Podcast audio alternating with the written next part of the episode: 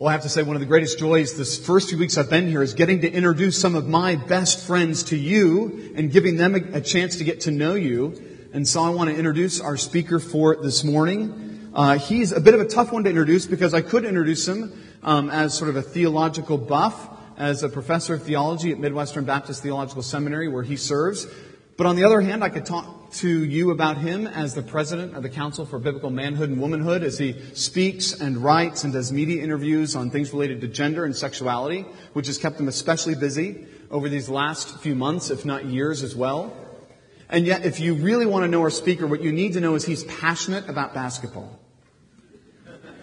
So we spent many a year in my basement, ostensibly studying Hebrew and really just watching the playoffs and uh, had a wonderful time doing it. He loves basketball. The one thing he said as he got into town yesterday is he said, just take me down to Bud Walton Arena. So I drove him down. We went down to the arena, probably better than the football field. Um, went down to that arena, and he gave me a tutorial on all things Arkansas basketball, which was wonderful.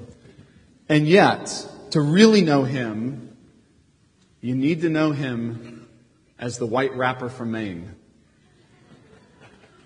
You heard me right. Crosswords is his stage name. Rap is his game.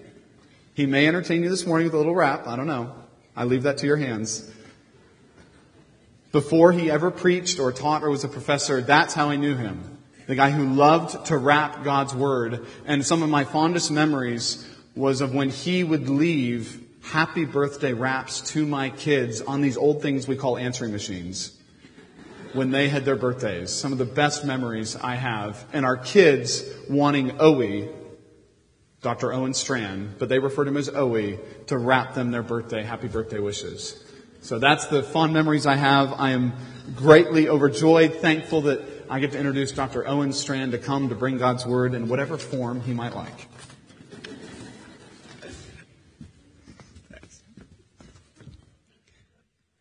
I'm not rapping this sermon, just so you know. Do not fear. Well, I want to thank you, Brad, for um, that kind and unexpected introduction, um, winding through the various contours of my life as it did. Uh, much I had forgotten, in fact. Uh, thank you so much for, and tried to forget, uh, thank you so much for this uh, opportunity to be here with you. It is a joy uh, to speak to you in this beautiful sanctuary. So thank you for that. Um, before we open, let me uh, let me begin with a word of prayer. Heavenly Father, I pray that you would bless our time in your word. I pray that you would make it rich and fruitful and blessed. I pray that we will not see this as a spiritual exercise that we do on a Sunday, but that we will see this as a feast time for our souls. And we pray this in Jesus' great name. Amen. You know, I enjoy so much about my children. I am married to the lovely Bethany. She could not be here with me today, but we have been married for going on 10 years. We have three children. They're seven, four, and one. And there's something about the baby. I have a little baby girl. She's, she's the one year old and she just gets you. She gets me. She, she has me uh, around her finger. Um, she has her own vocabulary. Many of you know this with children. They develop their own strange vocabulary just before they actually begin to speak real words. And so my favorite word that my one-year-old speaks is this. Okay, get ready. Busis. I have no idea what that means. Um, but she says it regularly, except for the times when I try to get her to say it you know, I'll, I'll, say it so that I can hear her say it because her just saying the word brings me great joy, this strange vocabulary that she has created, but then she won't say it.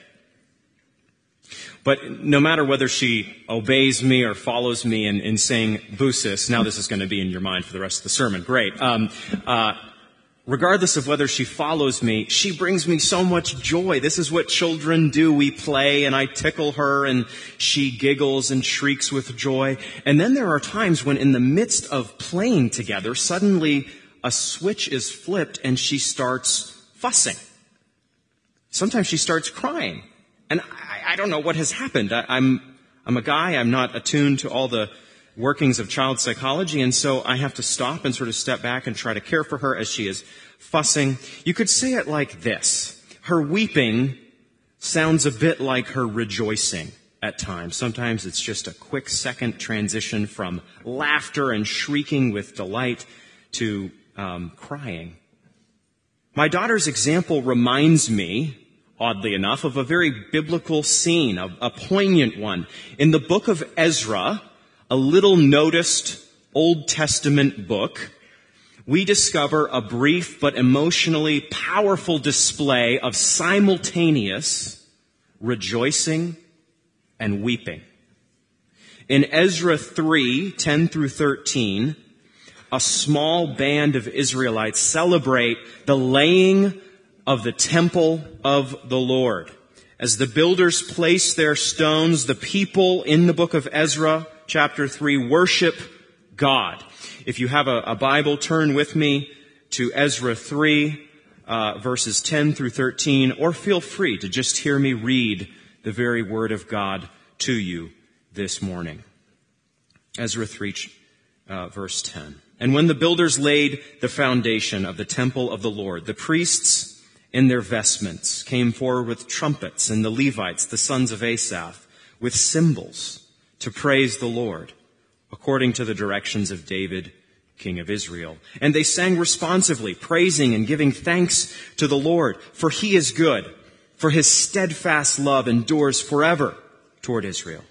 And all the people shouted with a great shout when they praised the Lord, because the foundation of the house of the Lord was laid. But many of the priests and Levites and heads of fathers' houses, old men, who had seen the first house wept with a loud voice when they saw the foundation of this house being laid, though many shouted aloud for joy, so that the people could not distinguish the sound of the joyful shout from the sound of the people's weeping.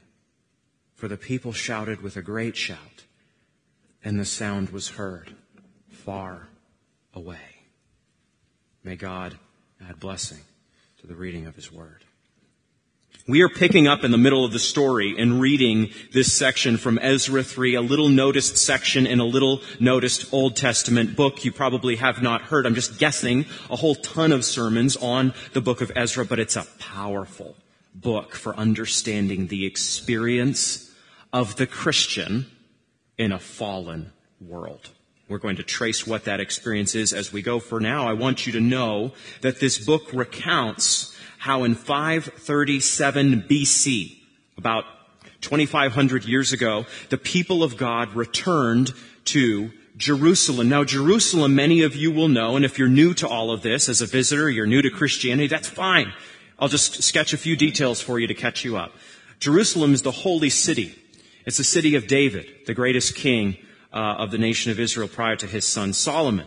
And the book of Ezra recounts how the people of God return to Jerusalem, but they return not in a state of triumph. They return to Jerusalem as a captive people. This is many years after Solomon established the temple in the city of Jerusalem. In this book, in Ezra chapter 3, the people are only returning to the holy city because their pagan ruler, Cyrus of Persia, has allowed them to return. So here's, here's the basic scope, okay? Israel is no longer a sovereign nation. It no longer essentially rules itself and battles the great nations of the ancient Near Eastern world, winning majestic victories over them in the name of God. Now Israel is a captive people in 537 BC. They can only enter the holy city, their city, because a pagan king, prompted by Almighty God, has allowed them to do so. This is an inversion of the way things are supposed to work for Israel. Persia is giving orders to Israel. Israel was made by Almighty God to command Persia. Stand down Babylon. Triumph over the Philistines. But those days are over. Those days are long past.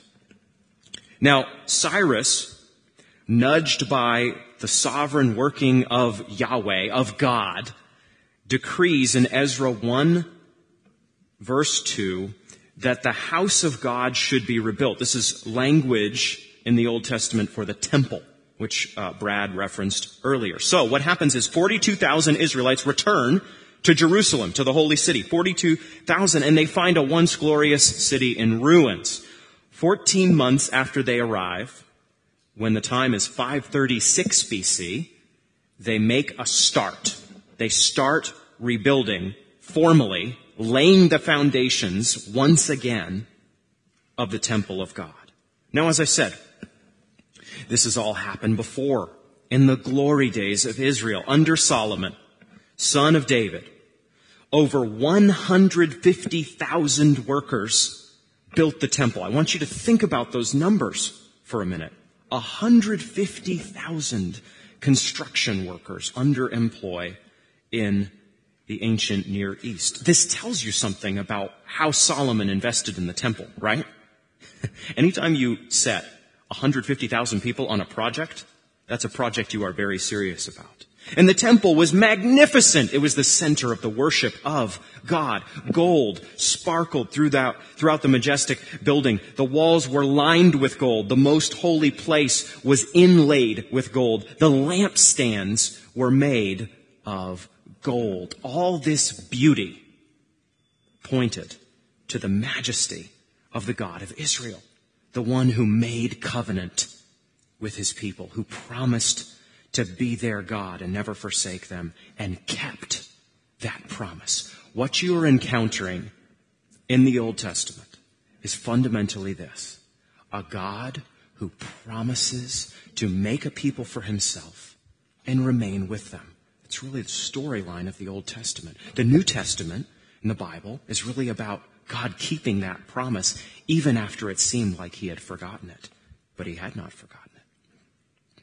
Blood was sprinkled in the temple. We tend to think of the temple as this very neat and clean place. And in many senses, it was. But the temple was the center of Israelite worship. And in order for a sinful people to enter the presence of Almighty God, they had to offer sacrifices to cover their sin.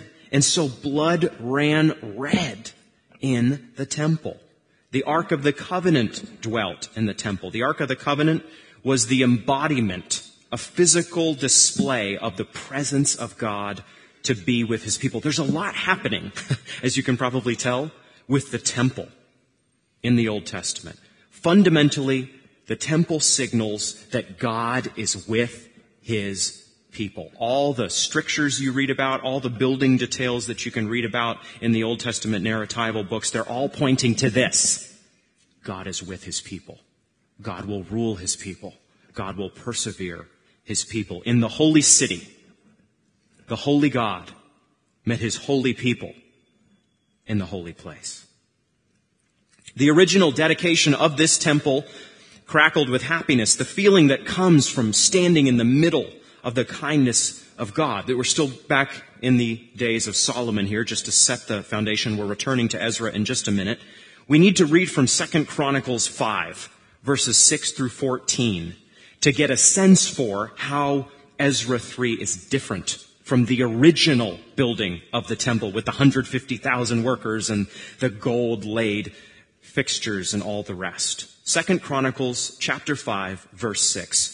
I want to read several verses to you to set this scene, the original building. King Solomon and all the congregation of Israel who had assembled before him were before the ark, sacrificing so many sheep and oxen that they could not be counted or numbered. Then the priests brought the ark of the covenant of the Lord to its place in the inner sanctuary of the house in the most holy place underneath the wings of the cherubim. The cherubim spread out their wings over the place of the ark so that the cherubim made a covering above the ark and its poles. And the poles were so long that the ends of the poles were seen from the holy place before the inner sanctuary, but they could not be seen from outside. And they are there to this day. There was nothing in the ark except the two tablets that Moses put there at Horeb when the Lord made a covenant with the people of Israel when they came out of Egypt and when the priests came out of the holy place for all the priests who were present had consecrated themselves without regard to their divisions and all the Levitical singers, Asaph, Heman, and Jeduthun, their sons and kinsmen, arrayed in fine linen with cymbals, harps, and lyres stood east of the altar with 120 priests who were trumpeters. And it was the duty of the trumpeters and singers to make themselves heard in unison in praise and thanksgiving to the Lord. And when the song was raised, with trumpets and cymbals and other musical instruments, in praise to the Lord, for he is good, for his steadfast love endures forever. The house, the house of the Lord was filled with a cloud so that the priests could not stand to minister because of the cloud. For the glory of the Lord filled the house of God. Think of what these words are signifying. Think of how important, by the way, musical worship is in this era. All these singers, all, all those who are making music to God in different ways. 120 trumpeters. 120 trumpeters is a lot of trumpeters. Some of you know that one trumpeter learning to play the trumpet can do a fair amount of damage to your ears. Practicing in the house. Well, this is 120 of them playing in unison to God. This is not a quiet affair. The temple was not this place where, you know, you were supposed to look at it in the most sanitized uh, aspect possible. You were supposed to see the temple as pulsing with joy and life because of God. Because this is where God is worshiped. There's no IMAX display that could do justice to this moment in Israel's history when the original temple is laid under Solomon. But now we have to go back. Now we have to go back to Ezra 3, many years after the first temple is built. This moment, this happy moment under Solomon doesn't last. The kings and the people of God do not remain faithful to him. The Davidic dynasty slides into the sea. One wicked ruler after another pursues his own gain. The worship of the people is compromised. Eventually the nation is overrun, first by Babylon, 722 BC, then by Persia, 587 BC. The unthinkable happens. The covenant people who are made to rule the earth become an exiled people. You know, this could sound familiar even in our context in 2015.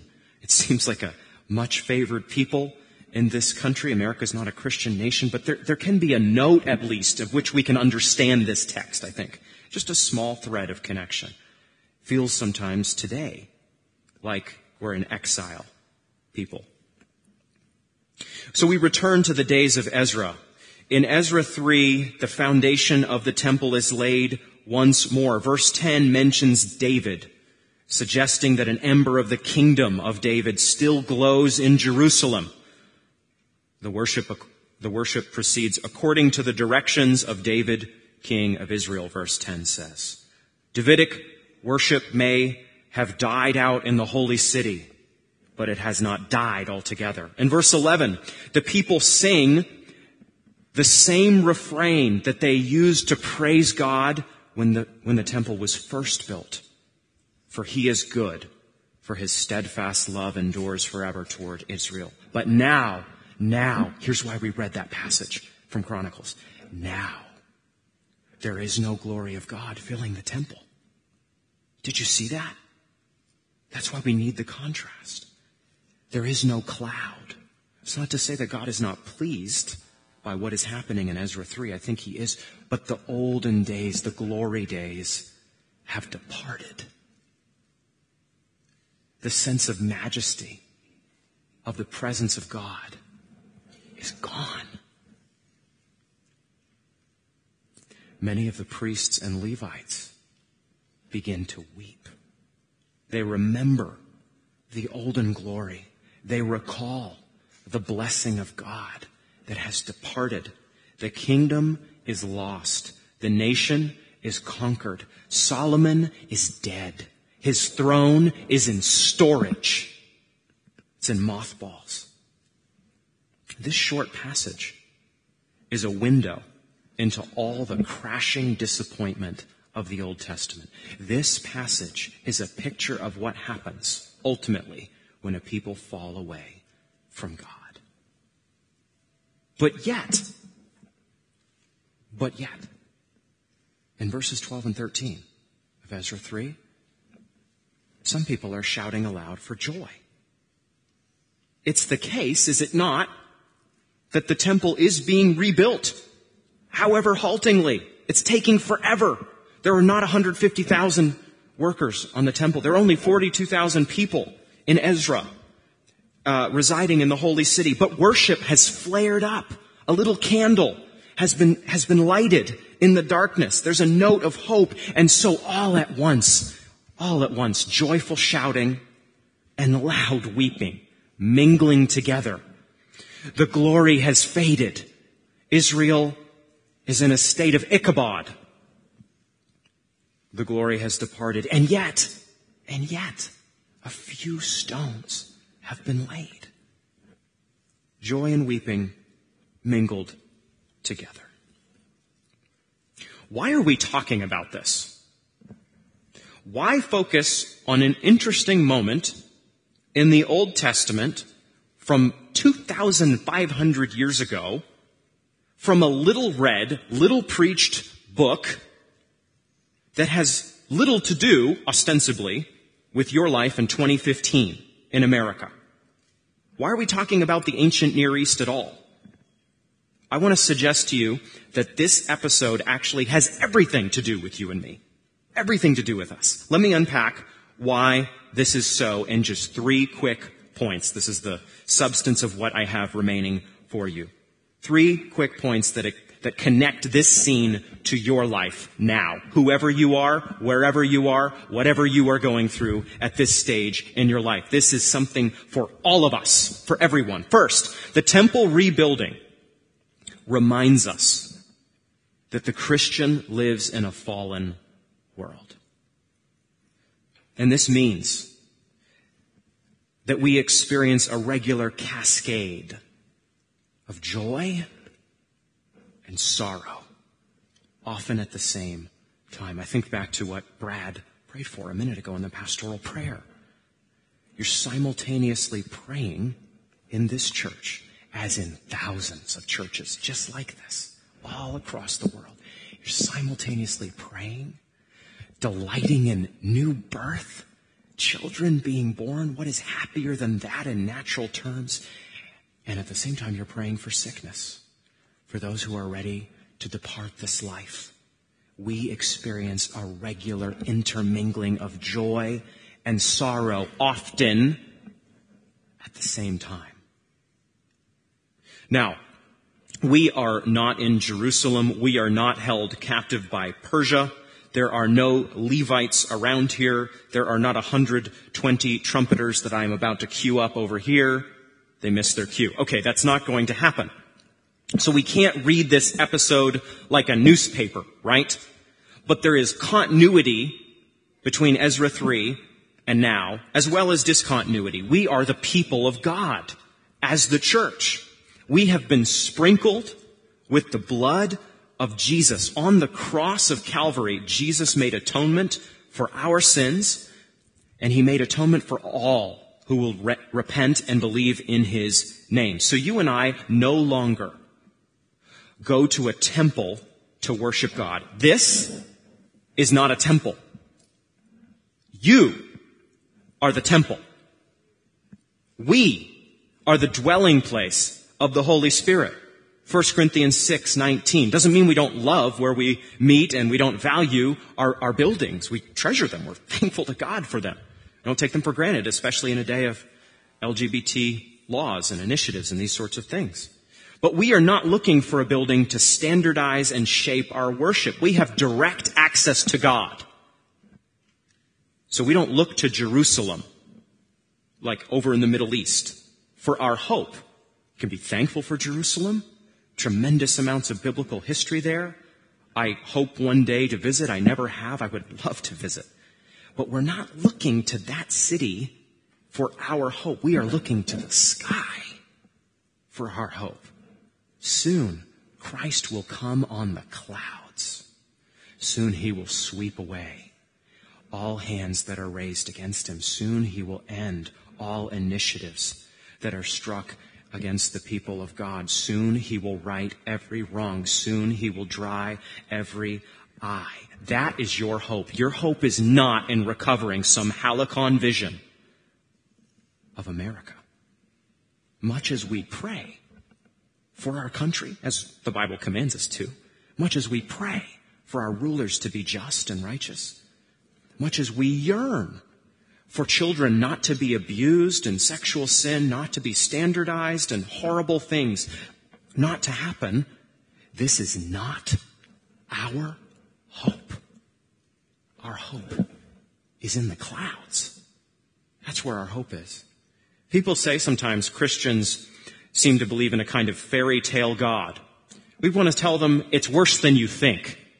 We believe that a man is coming from the sky and he will redeem his people and he will sweep away his enemies and he will make all things new. That is our hope. It's worse than you can imagine. We believe Jesus is coming on the clouds. That's your hope today. Much as you care for your country, much as you care for your region, and you should, that is not your hope. The restoration of this area. I live in Missouri. The um, continuation of generally good uh, social mores is not my hope. And if it is my hope, I will be sorely disappointed, and so will you. This is what the Israelites learned. They lived in essentially a God designed, God powered nation, and they lost it all. They lost everything. But they discovered, even in the darkness, that God was still their God, that He still watched over them, that He was going to persevere them. You and I are just like these people. We are all in Jerusalem weeping. You and I are, we can close our eyes and be in Jerusalem and taste what they are tasting. Think about your sin. Your sin is not an abstract reality. Your sin is a living, horrible, cancerous weed in your heart and mine, right? What does our sin prompt when we are honest about it? When we strip away the excuses and we stop talking about how somebody hurt us 20 years ago? What does our sin prompt? It prompts weeping. Sin causes us to weep. That's what's happening in Ezra 3. But that's not all. A, a, fallen world leads us to weep. A little boy washing up on a beach, three years old, dead, causes us to weep. The passage of time causes us to weep. You look back at your life and you think, how the decades have fled like the shadow on the mountain. Six decades gone my children grown up, death awaiting me. That causes us to weep in Ecclesiastes kind of way. Abortion leads us to weep. The fact that what is the pinnacle of wickedness is seen as something good, as a right, leads us to weep. Schism, division in the church, in a small group, in a friendship, ruptured by jealousy, leads us to weep we are all in Jerusalem weeping. But we also find great joy in this life. So we're both groups, aren't we?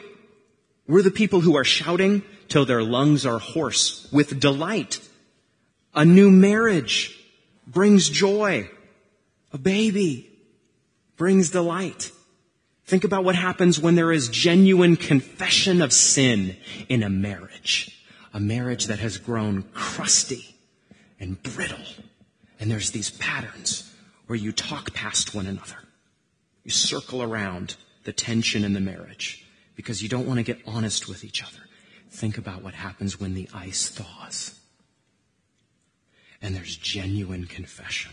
When perhaps for the first time a husband leads in that duty and owns his sin. Owns it. No excuses and confesses it to his wife. And she is shocked. she thought they were going to do this kind of dance for the next 30 years. And instead, he's being real and she confesses her sin as well. There's great joy in this life, is there not? Think about reading the word, praying, seeing God grow you now. Some of you have recently become a Christian or you are delighting in your Christianity, in your God-given faith. How joyful is it to pray and know that God hears you, to read the word and know that God is ministering to you. We are all in Jerusalem rejoicing, weeping and rejoicing at the same time. This is what this episode reminds us of first. Second, the temple rebuilding speaks of our own calling. It tells us our calling. You wouldn't think that if you just skipped across Ezra 3 in your morning devotions, got the coffee out, bleary eyed, kid was up two times in the night, and you're just like, you're just trying to read the Bible for 10 minutes. Actually, this passage is giving you your charter if you connect it to the New Testament as a Christian. What, what do I mean? Your calling is this to both rejoice and mourn with your brothers and sisters as the temple of God. It's pretty simple, isn't it? That's our calling. The Bible is not okay with you crying. Guy or girl, defy the stereotypes. The Bible is not okay with you being really happy. The Bible commands you to both rejoice and to weep. Think of Romans 12:15 in the New Testament. The apostle Paul says this. Very simple instructions, not a lot of context, but I think I think it could be that he has Ezra 3 and other texts in the back of his mind. He knows scripture. He knows it cold. He says this, rejoice with those who rejoice, weep with those who weep. It is not only okay to rejoice and to weep. It is commanded of us. Do you know that? It's commanded of you to enter into your brother or your sister's joy when they get a job and you don't have one yet. Turn that around. It's commanded of you to enter into your brother or sister's sadness when they can't find one. Both people in the relationship have a God given exhortation both of them have a role to play. This is according to Romans 12. This is an extra credit as a Christian. This is what it means to be a believer in a fallen world. This is true of every one of us. It is especially true that a pastor leads in these duties. The Levites are the ones who most weep, the priests, when the foundation is relaid in Jerusalem in Ezra 3. And it is, it is going to be the pastor of the New Testament church who is most going to come into contact with sin and suffering. The pastor is the figure appointed to shepherd souls between two stations non-existence and eternity. Think of what a role this is. The pastor must counsel the struggling the pastor and the elders must reprimand the straying. The pastor must weep with the sick. The pastor must pray with the dying. The pastor must rejoice with the happy. This is holy work. It takes a special man to do it. And I praise God that you have Brad Wheeler to lead you in it. Brad is going to have with the elders great cause for rejoicing here in his ministry just begun. He is going to watch as young students discover that all the promises of the sexual revolution fail. And only Jesus makes good on what he has claimed. Brad is going to rejoice as he hears of faithful older members who tithe sacrificially, but anonymously, and have done so for decades and have kept the church going in the meantime. He's going to see love and good deeds built up in this place, this church. He's going to watch as God honors his preached word by giving life, life to the lost, and fresh life, fresh encouragement, fresh hope to the church. The pastor leads the church, just like the Levites in Ezra's day, in weeping and rejoicing. So the pastor leads, but all of us are enfranchised by Ezra 3 and by Romans 12, 15. Do you need, let me ask you a question. Do you need something fancy to minister to fellow believers and even to those outside the church? Do you need a degree? Do you need to go to seminary? Do you need to read systematic theologies in your spare time to have something to say to people who are broken No. Here's what you need. Can you cry? Then cry with the hurting. Can you rejoice? Then rejoice with the joyful. Doing that and that alone will be a profound ministry to people around you. You don't have to be Bible answer person, male or female version. You may know some scripture, you may know some doctrine. I hope you do. I hope you are built up in the truth over time. But fundamentally, to honor God, you need to weep with those who weep and rejoice with those who rejoice.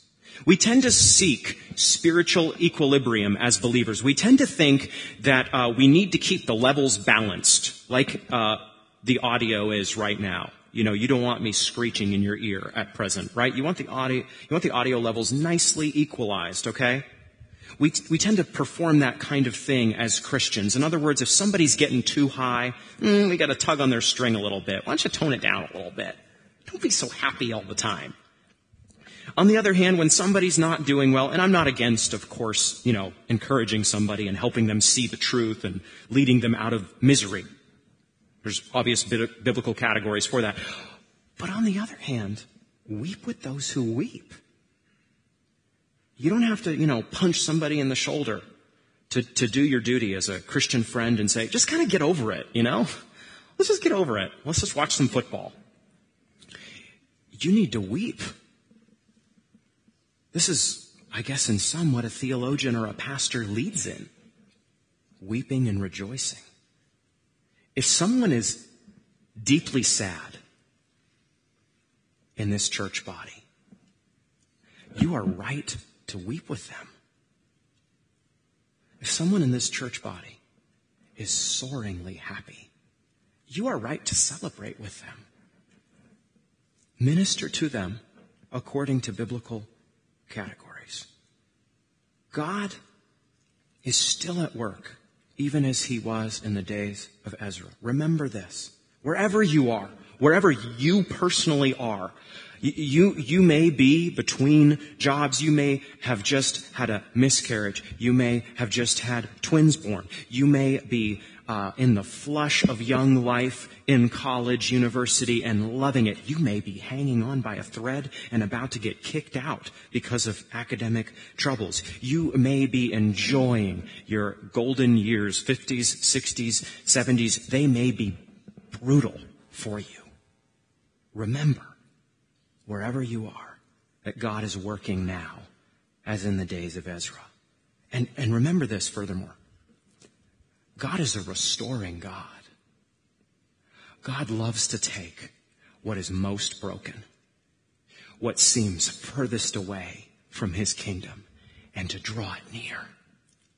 God loves to move a pagan king, Cyrus, to call people back to the holy city. Cyrus doesn't even know what he's doing in Ezra 1. But God is up to something far greater. This is how our God works. This is how our God will work with you. If you feel irredeemable, if you feel like you have no hope, if you feel like your sin has squandered the promises of God, be assured that today the foundation can be relaid in Jerusalem. There is infinite hope with God. God never runs out of hope. The gospel is near. And if you will repent of your sin and confess your sin to God, He will receive you as a believer. If you are a believer and you have wandered from God, if you will confess and repent, God will draw near to you. Last point as we round third base. Third point, the temple rebuilding foreshadows the greater rebuilding. That's what we need to see, lastly, about Ezra 3. Soon, the whole earth will be the temple of God. Soon, Christ will dwell here with his people. The temple Solomon built was, was grand. It was glorious. The temple the exiles built in Ezra chapter 3 was much smaller and much humbler. The glory of God did not fill it as in the days of Solomon. Eventually it crumbled as all buildings on this earth must and will. But there has been a rebuilding. God is making a people for himself from every tribe and tongue and nation. We are his temple. Jesus dwells in us. We ourselves are the resting place of God's Spirit. Where God's presence is, there is his blessing. Do you see how blessed you are to have the Holy Spirit? You don't need Spirit plus. There isn't something outside of Jesus that you need to be enduringly happy. This is what we are all tempted by. Satan wants to throw a little curveball into things. God, thank you for salvation. That resolved the primary need of my life. Now if you could see fit to deliver plus. Now if you could just extend that and give me something else. Then, then God, I really and truly would be lastingly happy. I'm grateful for Jesus, don't get me wrong. But if I could just have X, then I would be lastingly happy. This is a lie that all of us are tempted in some way to believe. What is your X? What is your plus? What is it you think God must give you for you to be happy? You already have what you need for your faith to endure into all the ages and beyond. You have Jesus as a Christian. You have the Holy Spirit. But brothers and sisters, there's a greater rebuilding to come. Jesus has begun the new creation by washing us with his blood. You and I are like an appetizer at TGI Fridays. You didn't think TGI Fridays was coming, but there it is. You and I are like the appetizer. Do you know this? This is true in a 1 Corinthians 15 sense. We, we are looking ahead to a total new creation when Jesus returns and remakes the heavens and the earth, a new heavens and a new earth. And you and I are supposed to look at one another, brothers and sisters, the church, and see a foretaste of eternity. This is what the church is. We're the first fruits of this harvest that is soon to come. Jesus is going to return. Think of Revelation 21 verse 2. I saw the holy city, New Jerusalem, coming down out of heaven from God, prepared as a bride, adorned for her husband. And I heard a loud voice from the throne saying, Behold, the dwelling place of God is with man. He will dwell with them, and they will be his people, and God himself will be with them as their God. He will wipe away every tear from their eyes, and death shall be no more. Neither shall there be mourning, nor crying, nor pain anymore, for the former things have passed away. Did you catch that? That is temple language. Dwelling place. Jesus is returning. The covenant is not forgotten. It can feel like it now. It certainly feels like it in Syria or in the Middle East for Christians. It's feeling very much at times, I'm sure, like they have been forgotten, but they have not been forgotten. It can be the same for you and me. We are not forgotten either. Soon, Jesus will make his, his dwelling place with man. It will be the whole earth. The whole earth will be his temple. This, this is your hope and mine. This is your only hope. This is it. There is one train coming through the station. There are not many passageways to God. There are not many hopes. There are not many truths. There is one way, one truth, and one life, and it is Jesus. This is as true for you if you are coming to Christ this morning as it is true for you if you have been a Christian for 75 years. You have one hope. You have a sure hope. If God is not secured as your hope this morning, cry out to God and be saved. I just wrote a book on Chuck Colson. Some of you will know Colson. Colson was the type of person you look at and you think he's never going to be saved. He's lost. He's high and mighty. He works for the president of uh, America, the most powerful figure on earth, and he's never, we're never going to get him. And yet, it was in the middle of Watergate in the early 1970s that God, essentially much like Saul of Tarsus, struck Colson down and called him to himself and made him brand new. and then, as soon as Colson was a Christian, sent him to prison. How's that for your best life now? How's that working out? I'm going to write that book. Your best life now, prison edition. Follow Jesus and you might get to be incarcerated. That'll sell like hotcakes. That'll put me on Christian TV. We've got to recognize that following Jesus is our only hope. But God doesn't promise us a certain plan, a certain vision of what our life is going to look like in this life. God will upend your life. God will destroy your sin. God will ruin your best laid plans. But Jesus is worth it all. Jesus is your hope. You know, heaven is not going to be great because you'll find your favorite puppy there. Heaven is not going to be great because we will drink the best possible artisan coffee or play perfect soccer. Heaven is not going to be great because you are, you are united with your spouse. How mysterious that is. The person you, you love, the person your heart pulses for, the person whose hand you hold through all the storms of life. Then the end comes and you, you are not husband and wife again in the new heavens and new earth. Why? Because you are united to Jesus. There is a greater marriage of which every Christian, single or married, is a part. That's where it's headed. God is our hope, not some vision of heaven we are sold. Jesus, bringing the new creation with him out of the clouds, is what we are looking for.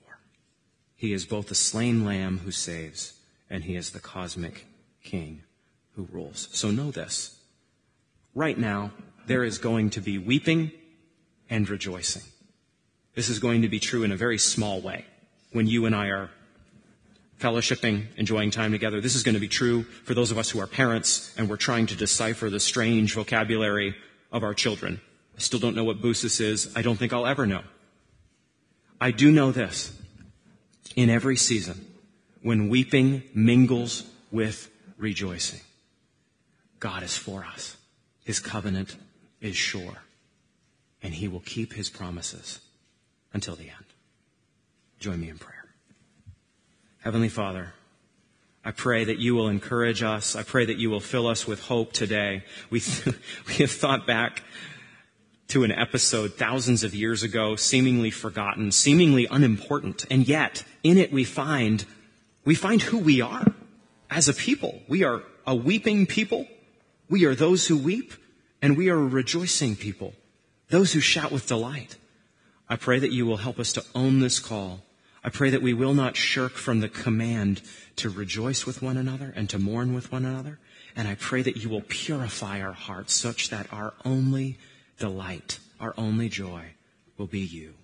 In Jesus' awesome name we pray. Amen.